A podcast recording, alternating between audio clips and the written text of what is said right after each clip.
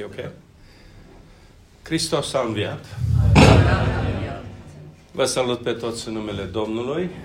Îi mulțumesc Lui că sunt aici cu voi. Nu eu sunt de vină. Ok, mai încercăm. 1, 2, 10. Pocăiți-vă. Testul cel mai bun la microfon. Ne, până ne aranjăm. Vreau să vă salut în numele Domnului. Vin din România. Locuiesc uh, lângă Timișoara acum, cu soția mea, Tatiana.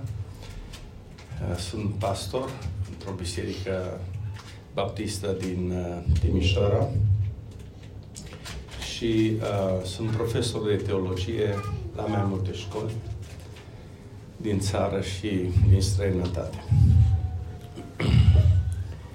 um, am vocea așa mai groasă pentru că am o viroză primită cadou de la o familie de păstori din România și soția mea și uh, eu am uh, uh, luat acest, uh, acest viroză, guturai, în limba mai populară, dar sunt pe terminate. Vedeți că încă pot vorbi.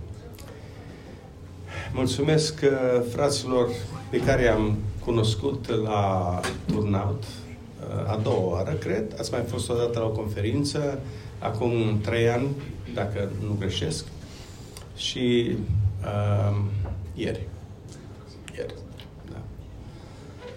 Florin, Bogdan, Dan, și pe Dan l-am cunoscut. Uh, mai văd fețe cunoscute. A mai fost cineva la turnout? Eu am fost, dar uh, nu e.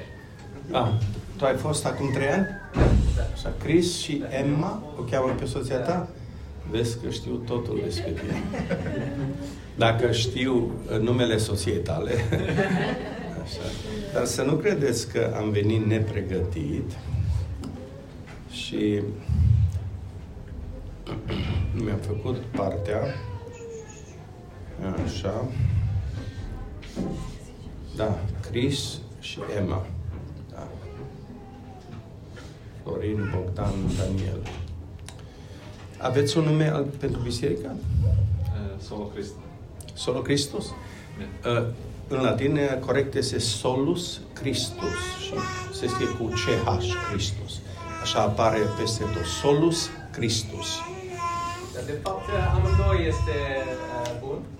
Uh, depinde dacă este dativ sau este acuzativ sau nominativ. în Da, latină. ai, ai dreptate. Și noi am, uh, noi am înțeles mai bine dativ, pentru că noi vrem să fim pentru Hristos numai. Uh, și așa noi am... Uh, Foarte bine. Da. E, e ok. În teologie nu există altă formă. Forma asta pentru că știți că sunt cele patru sola acolo. Dar voi sunteți în Olanda aici. Voi trebuie să știți latină foarte bine. Pentru că mult, s-a, mult din reformă s-a petrecut aici, pe terenul vostru. Um, uh, microfonul este pus sau uh, pentru ca să vorbesc mai ușor, să nu forțez vocea. Um, datorită contextului în care suntem cu războiul acesta, care e absurd ca orice război, și datorită afinității noastre cu Ucraina, pentru că o parte de sud a Ucrainei știți că a fost parte a României mari. Um, Zilele acestea, de 10 zile, asta cred că e 11 zi, am, am suferit. Am, m-am identificat cu poporul acesta. Deși n-am fost niciodată acolo, am avut studenți la uh, școală din Ucraina. Um, de aceea aș vrea să vă vorbesc uh, despre rău și suferință și din experiența personală Toți am trecut prin diverse suferințe. Textul de la care aș vrea să pornesc um, este din Evrei 2, de la versetul 14 la 18. Acesta este un, un paragraf foarte concentrat um, care vorbește despre Isus Hristos și modul în care El um, s-a identificat cu noi în suferință. Iată textul. Ne ridicăm în picioare încă o dată pentru ca să dăm respect acestui cuvânt. Iată, Evrei 2 cu 14. Astfel, dar, deoarece copiii sunt părtași sângelui și cărnii, tot așa și el însuși a fost deopotrivă părtaș la ele, pentru ca prin moarte să nimicească pe cel ce are puterea morții, adică pe diavolul, și să izbăvească pe toți aceia care prin frica morții erau supuși robiei toată viața lor. Căci negreșit, nu în ajutorul îngerilor vine el, ci în ajutorul seminției lui Avram. Prin urmare, a trebuit să se asemene fraților săi în toate lucrurile, ca să poată fi, în ce privește legăturile cu Dumnezeu, un mare preot milos și vrednic de încredere, ca să facă ispășire pentru păcatele norodului. Și prin faptul că el însuși a fost ispitit în ceea ce a suferit, poate să vină în ajutorul celor ce sunt ispitiți. Amin. Vă rog să ocupați locul. Domnul să binecuvinteze cuvântul Său pentru mintea și inima noastră. Textul acesta vorbește despre Isus Hristos. De la El vom învăța cum să ne raportăm la rău și suferință. Aici se spune că El a fost părtaș sângelui și cărnii, că El s-a făcut asemenea fraților săi în toate lucrurile, că a devenit mare preot, adică mijlocitor, milos și plin de încredere.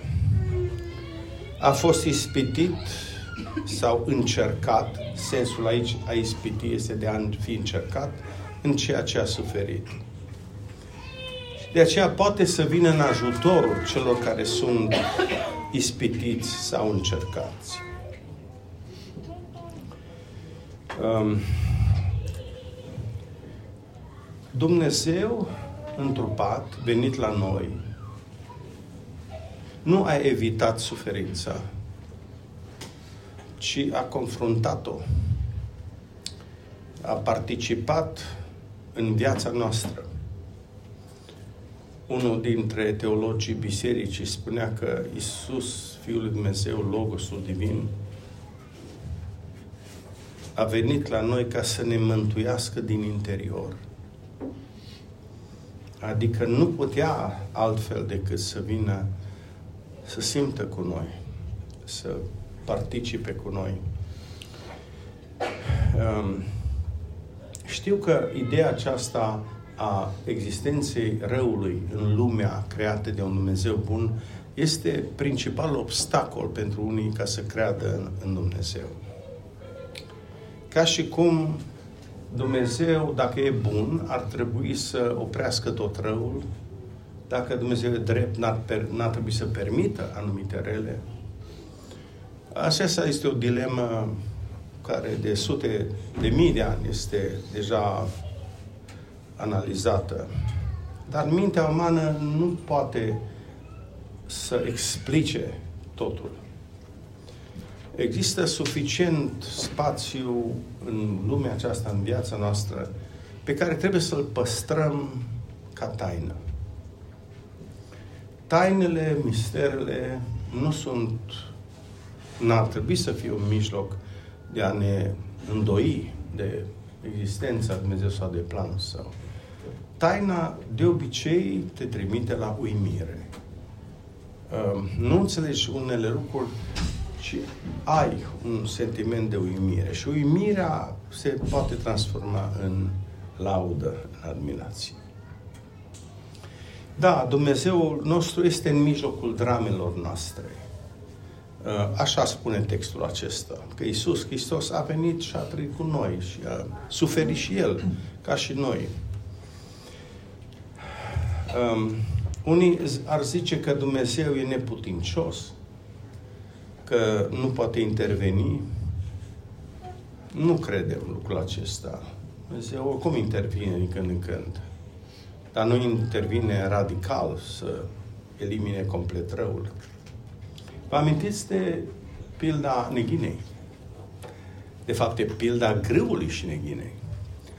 Acolo spune Isus în Matei, capitolul 13, că un stăpân a semănat pe terenul lui, pe ogorul lui, grâu. Ceva bun. Și când s-au dus secerătorii să culeagă grâul, a observat că tot ogorul acela a fost împânzit și de neghină, adică de ceva rău. S-au dus la stăpân și a spus, păi ai semănat grâu, cum de a apărut răul, neghina? Vrei, zice, să scoatem neghina afară? Și Domnul Iisus spune că stăpânul, e clar că se referă la Dumnezeu, explică mai târziu asta, a zis nu, ca nu cumva atunci când scoateți neghina, să scoateți din greșeală și grâul. De aceea zice, lăsați-le să trăiască împreună. Grâul și neghina. Răul și bine. Până când? Până la sfârșitul viacului, adică la sfârșitul istoriei, când va fi marele seceriș. Atunci, zice, îngerii Domnului, care întotdeauna reprezintă autoritatea cerească, vor veni și vor Uh, face ei separarea. Dar nu faceți voi acum. Obișnuiți-vă să acceptați că grâul și neghina trebuie să coexiste. Învățătura lui Isus e foarte simplă. În privința aceasta a răului și binului, noi nu trebuie să-L apărăm pe Dumnezeu, să încercăm explicații din acestea artificiale, cum să scoatem pe Dumnezeu basma curată din această dilemă că, adică el, pentru că e bun și drept și atotputernic, nu poate interveni sau uh, nu există, de fapt, și alte teorii. Domnul Isus ne liniștește și ne spune, obișnuiți-vă cu această perspectivă. Greul și neghina, rău și binele vor exista împreună, vor fi active până la sfârșitul istoriei. Um, dar în mijlocul acestei lumi, da, care combină rău și binele, trebuie să știm cum să ne raportăm la rău. Și despre asta vreau să vorbesc eu, luându-l pe Iisus, Domnul nostru, ca exemplu. Am să am patru idei idei extrase din învățăturile Domnului Isus. Uh, ce ne învață Isus despre suferință? Prim, prima idee este aceasta, că Isus ne învață că există o suferință împărtășită sau moștenită de toți oamenii. Să lămuresc. El așa spune chiar în versetul 14 din textul nostru, că Isus a fost părtaș suferințelor noastre. Ce înseamnă aceasta este că suferința există în lume, sunt mai multe forme și o împărtășim toți, adică toți ne izbim de ea, toți ne izbim de rău. Nu numai tu, care ai nu știu ce întrebări existențiale, ci toți oamenii se Uh, confruntă cu suferința. Um, în ce sens? Acum, s-au făcut tot felul de împărțiri legate de câte forme de rău există în lumea aceasta cu care noi ne confruntăm. Am să simplific totul și am să le reduc la trei. De fapt, ideile acestea au fost cândva, cu mai multe sute de ani în urmă, um, organizate așa într-o într-o axiomă de către un filozof pe nume Leibniz. Și el a zis așa, întâi există un rău metafizic. Metafizic înseamnă, meta e dincolo de, în limba greacă. Dincolo de lumea materială, de lumea fizică. Există o altă lume. Lumea aceea despre care noi știm puține lucruri și a experimentat răul. Biblia vorbește despre căderea îngerilor, căderea lui Lucifer.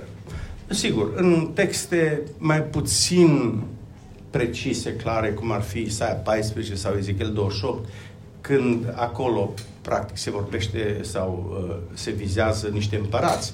Dar prin extrapolare, prin a uh, înțelege că în spate există totuși un mesaj profetic, acolo poți să citești, de exemplu, despre Lucifer, cum a căzut din cer luceafăr strălucitor. Vă amintiți textul acela? Care trimite la un înger al lui Dumnezeu care a căzut din statutul pe care l-a avut inițial. Și împreună cu el și alți îngeri. Ei formează îngerii răi, o categorie de ființe, da, uh, angelice, din, în lumea metafizică, în lumea spirituală. Adică știm puține lucruri, doar din Biblie, uh, ce ni se spune din când în când despre îngeri, un subiect fascinant, de altfel, prezența lor. Din ce motiv a căzut uh, Lucifer, da? îngerul acesta? O singură aluzie vreau să uh, o face Apostolul Pavel uh, la acest moment um, și el ne spune motivul. Textul e surpriză, apare într-o listă de cerințe pentru un episcop. 1 Timotei 3. Vă amintiți acolo. Cine vrea să fie episcop, adică supraveghetor de biserică. Da, asta înseamnă episcop, da? Privighetor, care supraveghează. Să fie așa, um, fără prihană, bărbatul e sigur de neveste, cumpătat, înțelept, frumos. La un moment dat, versetul 6 din 1 Timotei 3 spune așa, să nu fie întors la Dumnezeu de curând, ca nu cumva să se îngânfe și să cadă în osânda diavolului. Trimiterea aceasta discretă a apostolului ar suna de genul acesta. Motivul pentru care diavolul a căzut și a fost osândit, pedepsit, a fost îngânfarea. Un cuvânt vechi care practic înseamnă mândrie. Hubris, mândrie, îngânfarea.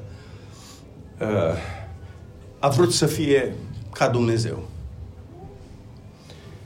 Deci, există un rău pe care noi îl vedem, care a avut o origine. Noi speculăm din aceste texte, pentru că, în mod direct, nu avem o, o explicație în detalii a ce s-a întâmplat. Dar știm că există rău în lumea metafizică. Asta e prima formă a răului. Acest rău metafizic a intersectat lumea noastră, lumea fizică. De aceea găsim un rău fizic, nu doar meta, dincolo de partea fizică materială. Și îl numim răul fizic sau răul natural. Acest rău, da, natural, e prezent în lumea noastră, fizică, și uh, îl e numit așa pentru că um, ne referim la rele la care, care nu au ca sursă o ființă morală. De exemplu, toate calamitățile uh, nu poți să spui că au ca sursă omul, că nu omul a declanșat un cutremur catastrofal sau inundații sau, uh, știu, uh, seceta sau altele. Omul este vinovat în parte de anumite lucruri, dar există rele și din pricina acestora există și suferință pentru om, care nu au ca sursă principală voința unui om, moralitatea lui. Uneori a intră aici și accidentele. Că ai un accident de mașină și cauți imediat vinovatul. Nu neapărat. Există dereglări, atât în natură, cât și în ființa noastră, uh, că suntem imperfecți. Dar anumite accidente sunt pur și simplu uh, unele legi care ori s-au stricat, ori s-au suspendat din diverse motive. Am să vă dau un exemplu. Uh, din viața mea, eu mi-am pierdut prima soție într-un accident de mașină. O chemam Mia. Am avut șase copii cu ea. 25 de ani de căsnicie. Ne, ne-am dus la nunta băiatului nostru în America. Acolo s-a căsătorit și cu trei zile înainte de nuntă, ea, împreună cu băiatul care urma să căsătorească, au călătorit cu mașina spre uh, viitorii cuscri. Și acolo a avut loc un accident. Pe, în vârful unui deal, mașina lui circula dintr-o parte, din partea cealaltă, era drum de țară, nu erau două benzi, o singură bandă, nu s-au văzut și din partea cealaltă a venit un tractor agricol condus de o fată de 22 de ani și s-au întâlnit exact în vârful dealului. Um, soția mea a fost lovită, a murit pe loc. Băiatul meu a fost grav rănit, a fost cu elicopterul la Memphis, în Tennessee, dar a supraviețuit.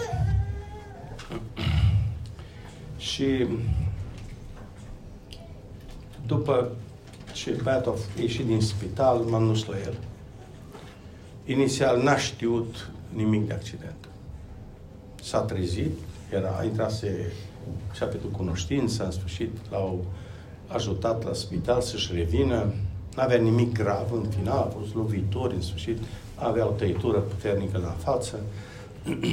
Când s-a trezit, nu își amintea nimic. A întrebat unde-i mama. Nu știa că mama lui murise. Eu nu eram acolo, eram într-un alt stat.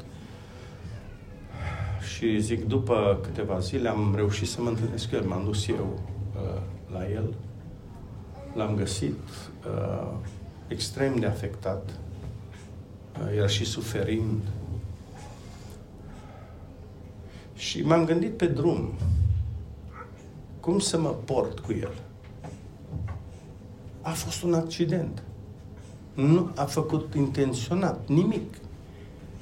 Uh, nu știm exact ce a fost. Poliția, când a ajuns la fața și a spus uh, accidentul din cauze necunoscute. Probabil nu s-au văzut unul pe celălalt. M-am întâlnit cu el și i-am spus, băiete, te rog să ai grijă din acest moment. Să nu cumva să-ți reproșezi, să te încarci cu resentimente, uh, cu acuze că ești vinovat, că ți-ai omorât mama sau așa. A fost un accident, te rog să-l lași ca accident.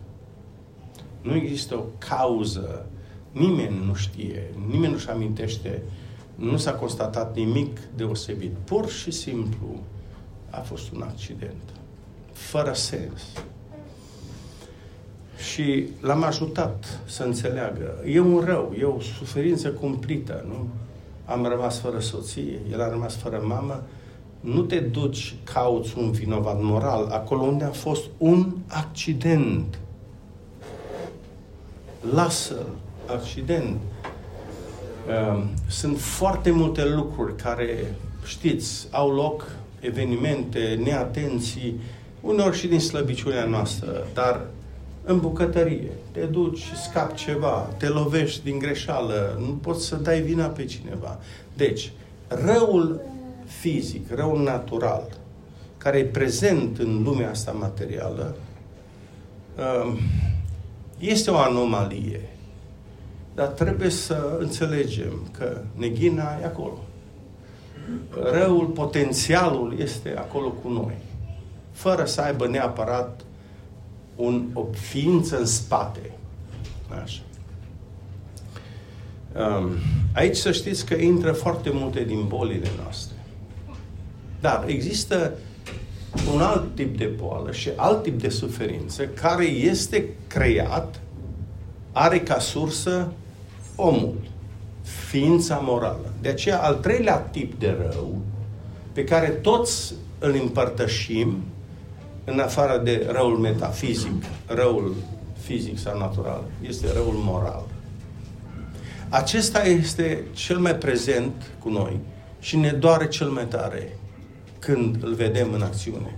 Și suferința creată de răul moral este cumplită. Aici, evident, mă refer la ceea ce oamenii fac altor oameni. Suferința, răul pe care îl provoacă.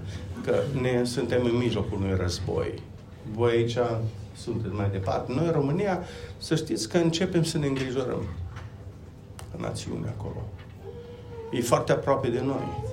De fapt, e la graniță cu noi. Ce va fi? Nu știm. Te apucă așa fiorii.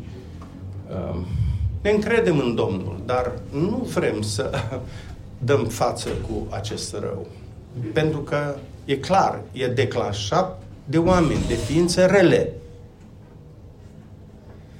O, o istoria îți spune că războaiele, în marea lor majoritate, au fost pornite de orgoliul unor lideri.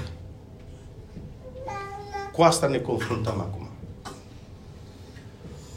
Și principalul păcat al oamenilor, așa cum înțeleg și eu și alți teologi, principalul păcat este iubirea de sine, este mândria. Bun, acestea, acestea sunt forme ale răului. Cele mai comune, dacă vreți, despre care putem spune câte ceva. Vedeți cum răul, provo- nu, suferința provocată de aceste tipuri de rău ne afectează pe toți. Există un rău pe care îl împărtășim toți. Și Domnul nostru Isus Hristos a confruntat cu răul moral din plin. L-au acuzat pe Domnul nostru de lucruri pe care nu le-a făcut. A fost, la un moment dat, știți, uh, uh, i-au strigat că e demonizat. Uh, altă dată l-au făcut blasfemiator. Altă dată l-au acuzat că destabilizează social.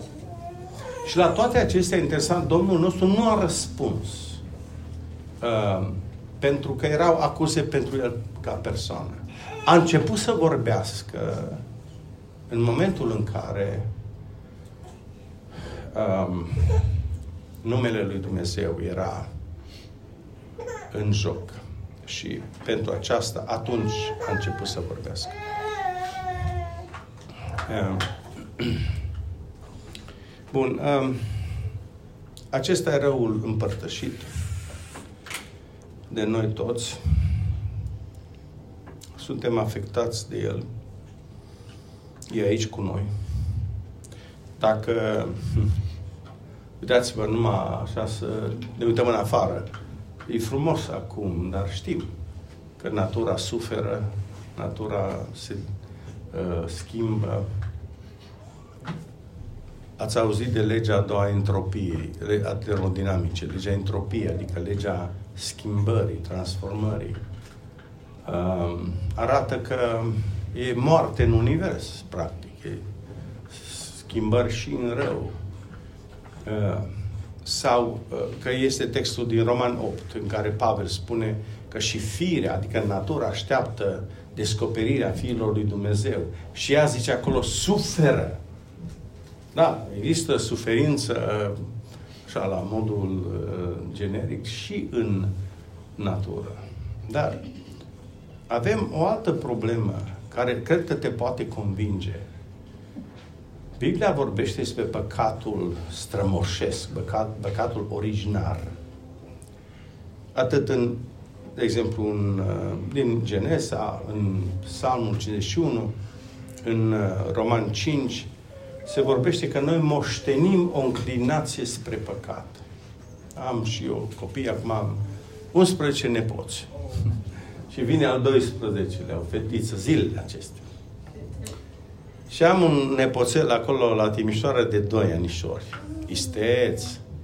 Deja, a, cel puțin de o jumătate de an, a încercat să mă păcălească. A încercat să obțină ceva, se uita așa, știți, ochii aia nevinovați în aparență, dar nu e așa. A, a încercat să obțină ceva păcălindu-mă. Nu l-a învățat nimeni. E în natura lui. Vedeți, avem în noi o înclinație spre a călca niște legi. Deci, acest păcat strămoșesc e noi, îl moștenim. Biblia vorbește despre el. Știu că astăzi societatea nu vorbește despre el. Se interzice să vorbești despre păcat. Tot mai mult. Va fi foarte greu pentru predicatori să mai predice împotriva păcatului. Veți fi amendați. Vorbesc aici, am vezi că aici se va întâmpla prima dată. Dar vine spre noi. Și veți posibil să fiți băgați în închisoare pentru că vorbiți împotriva păcatului. Dar realitatea aceasta este Sfânta Scriptură, asta spune.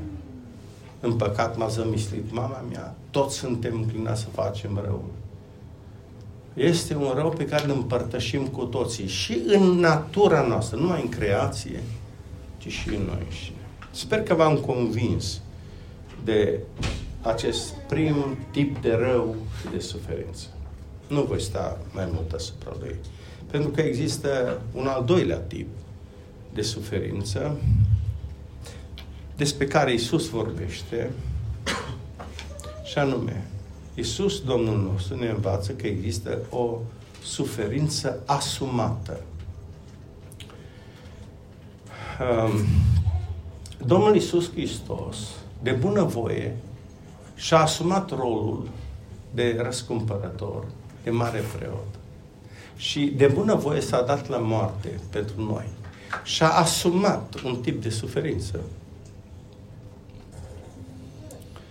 Um, de aceea spune că Isus a purtat păcatele noastre. Isaia 53.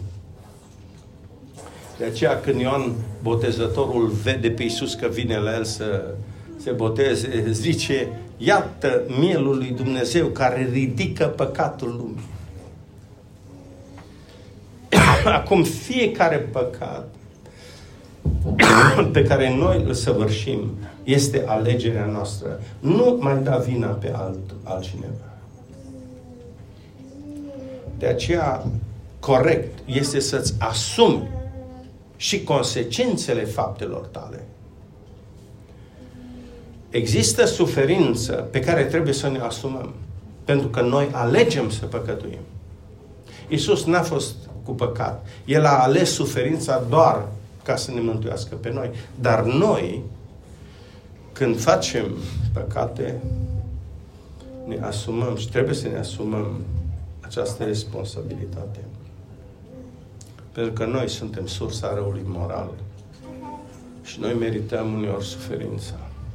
Adică nu poți să spui, dacă îți neglijezi trupul, nu ți-l îngrijești, mănânci peste măsură sau bei peste măsură sau îți face rău trupului tău, mm, Dumnezeu va trece cu vederea și te va vindeca așa pentru că tu ceri dintr-o dată. Cunosc un caz în care el toată viața a băut și-a chinuit familia. Mai venea la biserică, așa, a fost dat afară din biserică pentru că era dependent de băutură. Ani de zile uh, a stat deoparte biserică, mai venea din când în când. S-a îmbolnăvit cu mai multe boli. Una a fost ciroza. Ficatul, tot mai slab.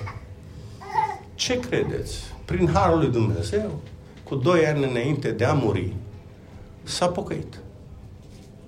A venit la credință.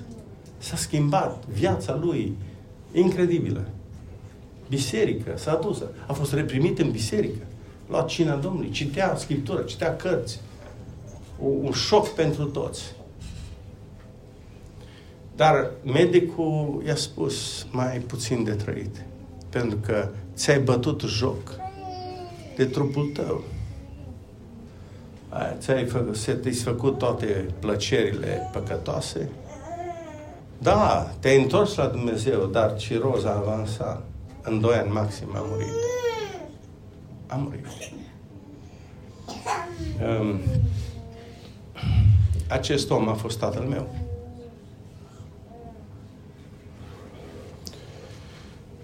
Um, de ce, de ce atunci îl blamăm pe Dumnezeu, ne răstim la Dumnezeu, că de ce nu intervine să oprească răul, când foarte multe din relele și suferințele pe care noi le facem sunt făcute de noi voit. Um, deci trebuie să ne asumăm anumite suferințe. Um, și consecințele lor. Vă amintiți de David, împăratul? A dorit o femeie. Știa că e căsătorită. Și el era căsătorit. Toată curtea împărătească era cu ochii pe împărat, care, relaxat, nu era la război cu ceilalți, vede o femeie, o dorește, forțează lucrurile, se culcă cu ea și face un copil. Ca să scape de acuze, ce naivitate, pentru că toți știau ce a făcut. Dar ca să scape imaginea, ca să-și spele cumva imaginea, concepe un scenariu îngrozitor. Vorbește cu generalul lui de armată să îl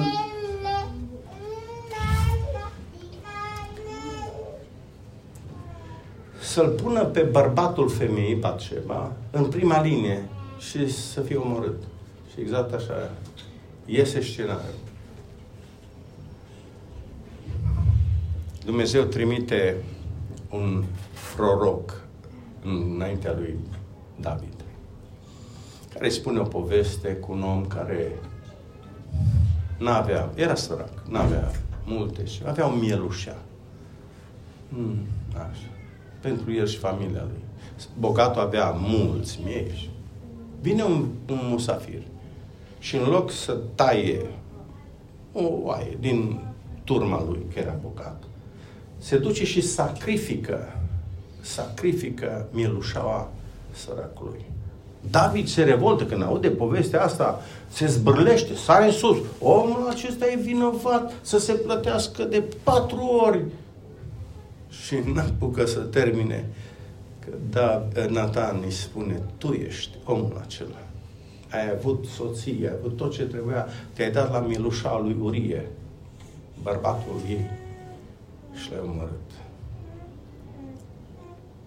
David, sensibil fiind, psalmist, doar cânta în trupa de închinare. Sensibil fiind, spune, am păcătuit. Am păcătuit. Recunoaște că a păcătuit. Ce credeți că Dumnezeu Dumnezeu anulează totul? Dumnezeu îi spune așa, prin Nathan nu vei muri, dar copilul care se va naște va muri. Și apoi urmează patru miei, așa cum a cerut el.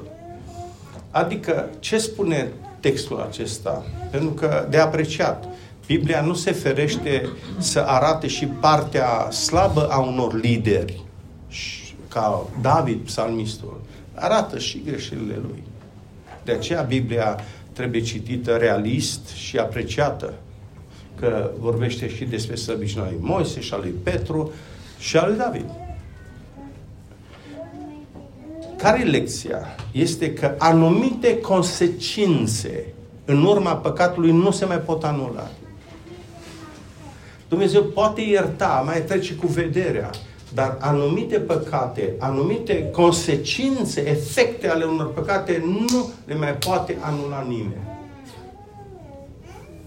Există un, o suferință, deci, pe care trebuie să ne asumăm. Cu demnitate uneori. Ne pocăim, cerem iertare, dar să știi că nu e o garanție că se vor anula toate consecințele, pedepsele lui Dumnezeu. Oricum, acest tip de suferință există. Uh, însă trec la al treilea tip de suferință. Acum vin două mai pozitive, mai ceva care în sfârșit le așteptăm. Uh, Iisus, Domnul nostru, ne, mai, ne învață că mai există o suferință pe care am numit-o suferința formativă. Ehm, există o suferință pe care o pot schimba în ceva bun. Simplu. De aceea, în ca versetul 18 din textul nostru, el spune că, textul spune că Isus uh, a suferit ca să poată să vină în ajutorul celor care sunt în necaz, în suferință.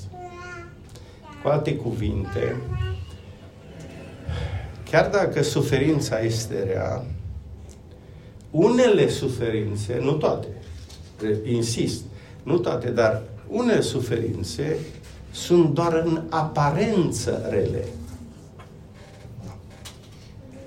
Unele suferințe pot să lucreze în ascuns, uneori insesizabil, ceva bun, ceva semnificativ.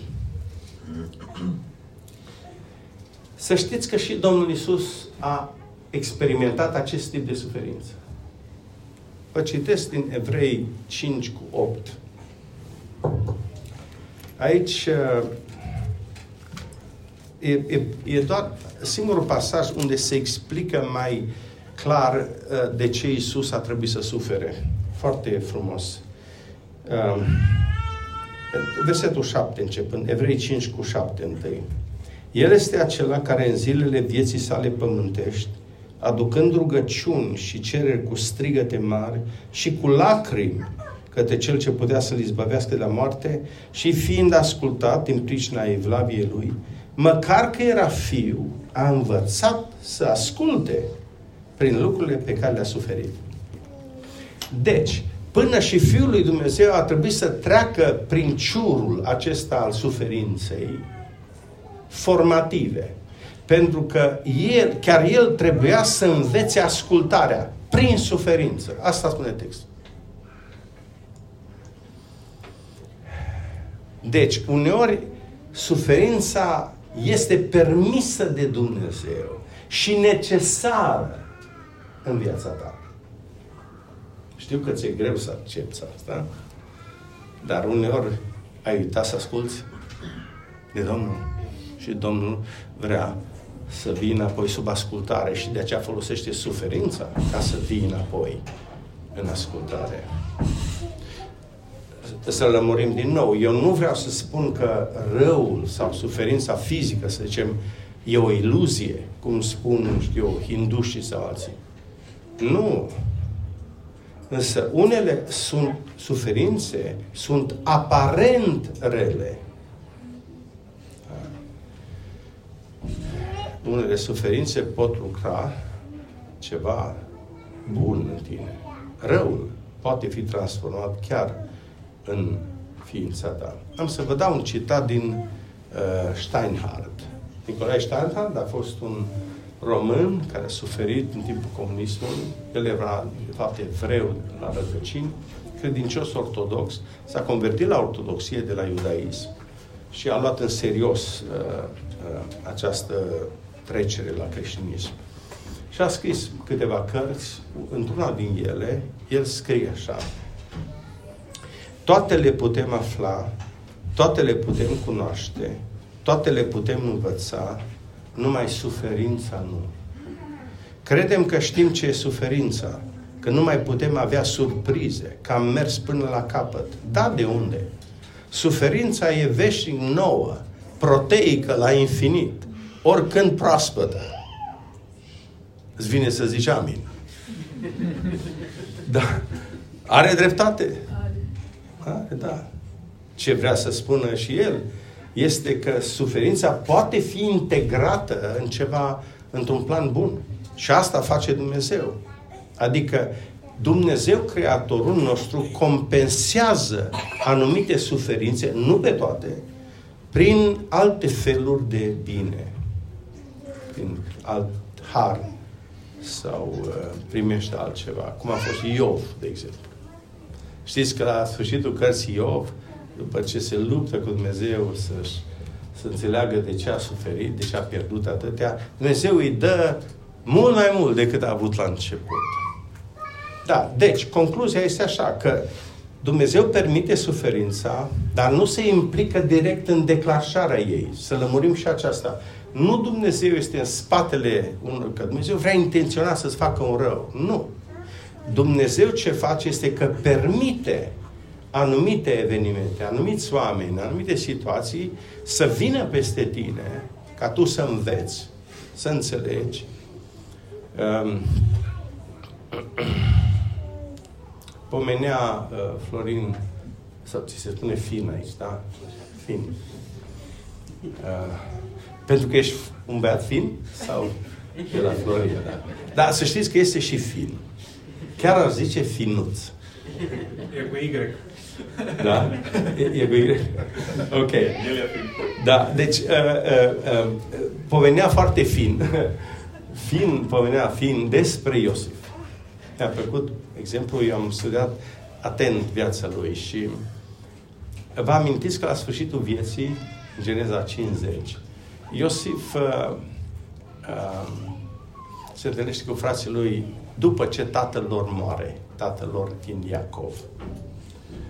Frații lui care l-au vândut în tinerețe intră în panică și se gândesc, dacă Iosif ăsta se răzbună acum, pentru nu s-a răzbunat până acum pentru că tatăl trăia, acum sigur, hai să, hai să ne uh, găsim o soluție un scen- și concep un scenariu.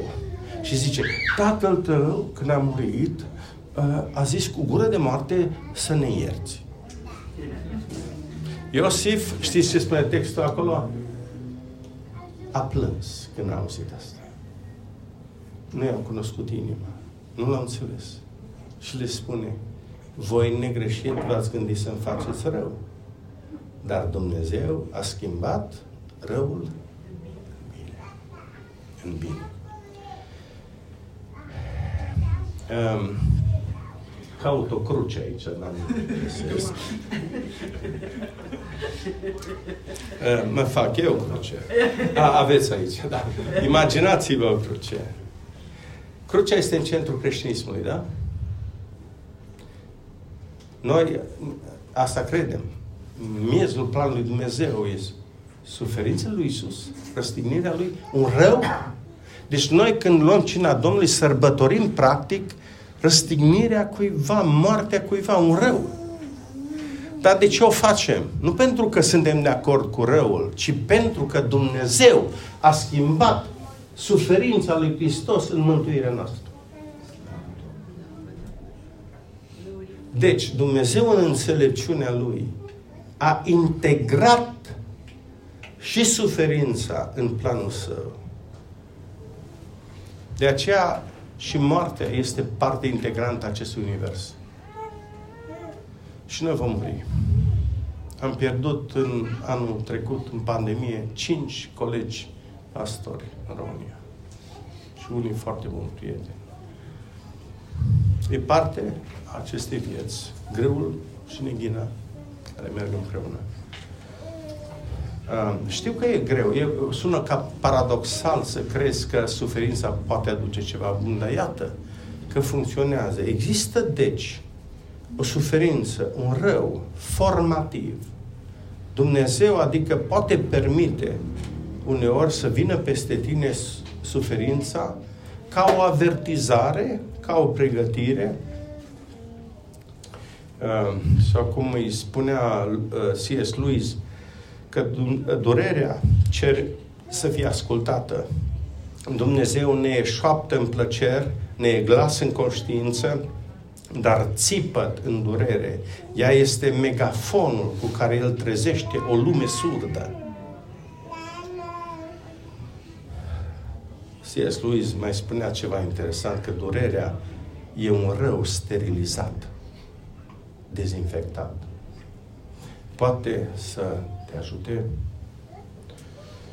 Um, și asta se extinde numai la tine, să știi, și la biserică.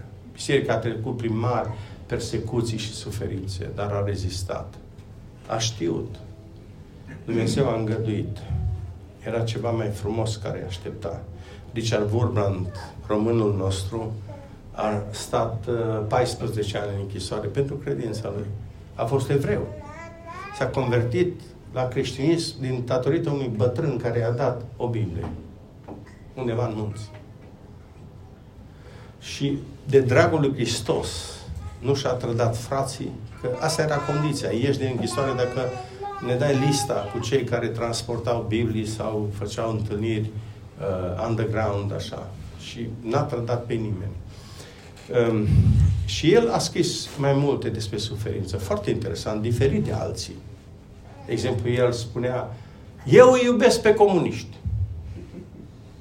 Nu iubesc comunismul, dar îi iubesc pe comuniști. N-are cine să iubească altcineva. Și de aceea, el s-a dus, când a venit în România în 90, după Revoluție, s-a dus și a căutat pe unul din ofițerii de securitate care l-au bătut în închisoare. Crunt. Și l-a iertat. Și s-a dus la altul și a dus flori la mormântul acelui ofițer. El a scris așa, Biserica subterană este o biserică săracă și plină de suferință, dar nu are nici un membru caldicel. Noi nu căutăm suferința. Suferința ne va găsi ea pe noi. Și mai ales dacă ești urmașul lui Hristos. Um, nu așa spunea și Pavel, Timotei, cine vrea să trăiască cu evlavie în Hristos, va fi prigonit. Bun. Deci, Dumnezeu permite să trecem prin suferință ca parte a formării noastre. Dar nu întotdeauna este așa. Așa cum răul împărtășit e greu să-l nominalizezi, așa cum răul sau suferința aceea uh, asimilată pe care trebuie să-ți o asumi, asumată, e și ea uh, prezentă cu noi. Da? Nu foarte des, suferința formativă e mai prezentă cu noi și trebuie să vezi dacă Dumnezeu te trece printr-o încercare, să te întrebi de ce o face, ce vrea să mă învețe. Uneori nu vei avea nicio lecție, nu nimic. Dar alte ori vei primi lecția, să știți. După ce soția mea a murit, îmi amintesc, doi ani am stat văduv și primele zile, primele săptămâni, mi-a fost foarte greu. M-a cuprins sentimentul de reproș. Îmi reproșam ce n-am făcut pentru ea și n-am putut să mi spun că am murit pe loc. Nu, așa, foarte greu am dus această zonă. Dar Dumnezeu m-a, mi-a dat putere, nu mi-a pierdut mintea și nici credința. Dar îmi amintesc foarte bine că uh, în primele zile și săptămâni căutam prezența oamenilor. Nu, nu suportam să stau singur. Și un, un prieten de-al meu, medic din Anglia, care a venit la mormântare, mi-a spus, Emil, și te așteaptă 18 luni de suferință, de jale. Va fi tot mai ușor, dar cam atâta durează. În această perioadă, zice, te sfătuiesc să călătorești. Să te duci la biserică să stai cu ceilalți. Și l-am ascultat. Am călătorit și m-a ajutat foarte mult. Am fost la biserică cu frații, m-a ajutat enorm. Adică, ce s-a întâmplat? Pentru mine, lecția pentru mine, știți care a fost? Când treci prin suferință, vei aprecia mai mult relațiile. Relațiile sunt prioritare. Învață lucrul acesta. Că eram foarte ocupat și eu cu școală, cu biserică, cu tot fel de proiecte. Și nu prea stăteam cu copiii. Ei, a trebuit să stau cu ei. Am rămas acasă mult timp. Altfel am povestit cu ei. S-au legat de mine, eu de ei. I-am redescoperit. Mi-am redescoperit copiii. Știu că e dureros ce spun. Dar asta a fost lecția pentru mine. Și de atunci credeți-mă, mi-am făcut ordine în priorități. Prioritatea mea sunt oameni, relațiile cu ei. Nu am mai vrut ambiții de carieră, de profesorat sau alte. Oamenii am stat în biserică, am rămas. Cât mai mult stau în relații. Ele sunt atât de prețioase. Numai când nu-l ai pe cel drag lângă tine, înțelegi. Înțelegi. Și altfel îți vei programa viața. Ultimul gând al meu, ultima suferință este cea mai importantă și cea mai nepracticată, din păcate.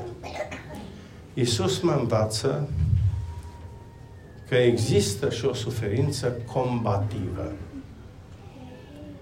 Ce înseamnă aceasta? Spune în 2 cu 14 că Isus a nimicit puterea diavolului. Adică Isus, rețineți, Isus nu s-a complăcut și a zis, ei, păi dacă, na, a, e rău, e rău, ăla e Irod, e rău, Pilat, e rău, toți răi, a, se plâng așa cum facem noi. Și să zic, a, diavolul ăsta, nu, textul spune că a nimicit puterea diavolului. Iisus în suferință nu s-a răzbunat și nu s-a plâns. A avut momentul acela din Ghețiman, vă amintiți? Dar a înțeles, voia Tatălui era ca El să, să meargă la cruce și a spus, totuși nu voia mea, ci voia ta să se facă. Iisus a fost activ în a limita suferința chiar și atunci când suferea.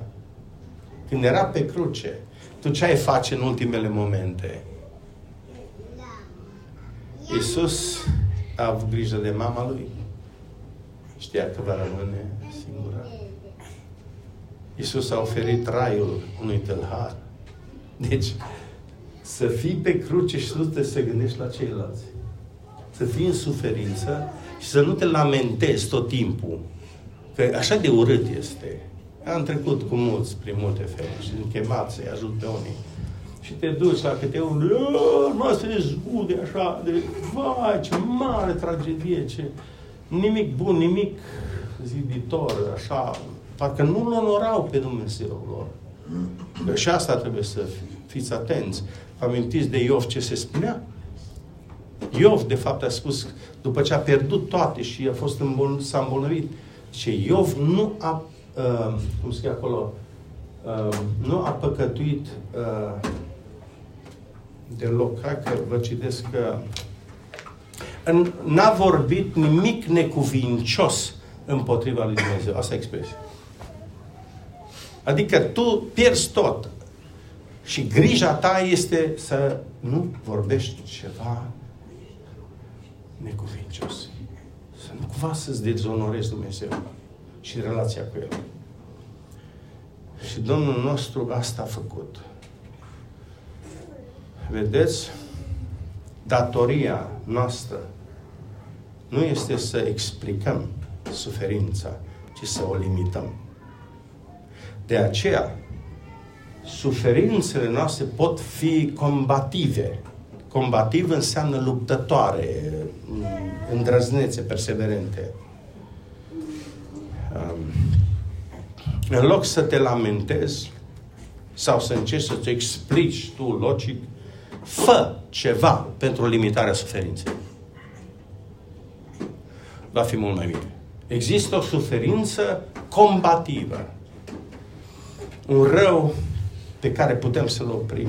Te vei vindeca atunci de întrebări din astea ne la locul lor. Uh, iarăși mă întorc la Wurbrand, că l-am citit de curând și l-am dat și studenților mei să scrie despre teologia suferinței la Wurbrand. Și au scris aici, au scris și am luat un citat uh, care mi-a plăcut. Uh, cineva a dat, uh, nu din scrierile lui, a găsit un articol care vorbea despre uh, Woodman care a ajuns în America după ce a făcut 14 ani de, de temniță, în 65 a fost eliberat și la, de fapt a fost cumpărat de biserica finlandeză, de guvernul finlandez, cred că cu 10.000 de dolari sau așa ceva. Și a plecat din țară și de acolo a ajuns în America. Și acolo a înființat o organizație, The Voice of the Martyrs, Vocea Martirilor, care funcționează și astăzi. Dar uh, articolul vorbește despre un moment în care Wurbrand a dat, uh, a, a avut o convorbire la te, o televiziune cu o ateie, cu o femeie care nu credea în Dumnezeu, Madeline Mary O'Hare o chema. Femeie care pe față declara că nu există Dumnezeu, nu crede și aceasta i-a luat un interviu lui Wurbrand. Wurbrand a, a decurs tot uh, într-un anume fel interviul și la un moment dat, uh, vorbind despre existența lui Dumnezeu și creștinii care cred în Dumnezeu, uh, îi, uh, îl întreabă Wurbrand pe femeia aceasta. Doamnă, zice, am călătorit prin toată lumea și am văzut multe lucruri sau lucrări de binefacere în spitale creștine, orfelinate evreiești, chiar și case de bătrâni budiste. Ai putea să-mi dai un singur exemplu de instituție de binefacere făcută de atei? Și spune că O'Hare a trecut mult timp și nu a găsit niciun răspuns. Chiar dacă creștinii suferă, știu ce să facă cu suferință. Și în suferință. Vă dau un citat minunat dintr-o scriitoare creștină pe nume Simon Weil. Extraordinara măreție a creștinismului vine din faptul că nu caută un remediu supranatural pentru suferință, ci o utilizare supranaturală a suferinței. Repet, extraordinară măreția creștinismului vine din faptul că nu caută un remediu supranatural pentru suferință, adică să scape de ea imediat, ci caută o utilizare supranaturală a suferinței. Adică cu cât te implici mai mult în limitarea răului, cu atât el își va pierde influența, iar suferința celorlalți va fi redusă. Deci în loc să filozofăm și să ne lamentăm, ce a făcut Isus în timp ce suferea, în, în ultimele zile, în ultimele ore, s-a gândit la ceilalți, cum să le limiteze suferința, cum să înțeleagă, cum să le dea o speranță. Voi încheia cu uh, un exemplu din România. Um, am, am avut un minunat credincios, ca tânăr care a murit de mult, câțiva ani, băiatul fratelui Penny Faragău, cei care sunteți familiarizați. Numele băiatului lui, unul din băieți, era Filip. Filip a făcut cancer uh, la creier, la, în mai multe părți, la coloană și a murit. A, a fost un minunat băiat. Soția lui se numea uh, Violeta. Și după moartea lui Filip, Domnul i-a pus pe inimă lui să ei să construiască o casă, un centru, prin, pentru cei care uh, veneau la Cluj cu bolnavii lor din familie și nu aveau unde să stea în timp ce bolnavii erau la spital sau urmau să fie operați. Și aceasta a fost, acesta a fost gândul ei. A trecut pe aici, în acest tip de suferință și a empatizat cu uh, cei care treceau prin suferință și zicea, am să fac o casă unde să vină familiile, prietenii să stea acolo, o săptămână, două, trei, cât, cât doresc ei. Era un număr limitat de camere. Acum, din câte știu, s-a lărgit acest centru. Casa Filip se numește. Dacă veți căuta pe internet la Cluj, veți găsi mai multe date. Și interviuri cu Violeta. Acolo oamenii puteau să se odihnească, să se încurajeze. Mulți nu erau credincioși, dar uh, li se oferea o Biblie, se rugau împreună. Sunt relatări extraordinare, mărturii uh, așa mișcătoare.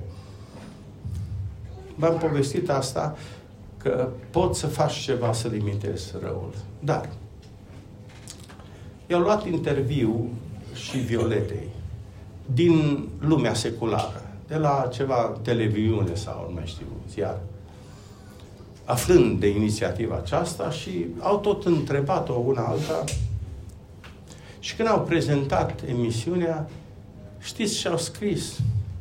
Cât de uh, ce costuri mici sunt la Casa Filip dacă mi să stai acolo.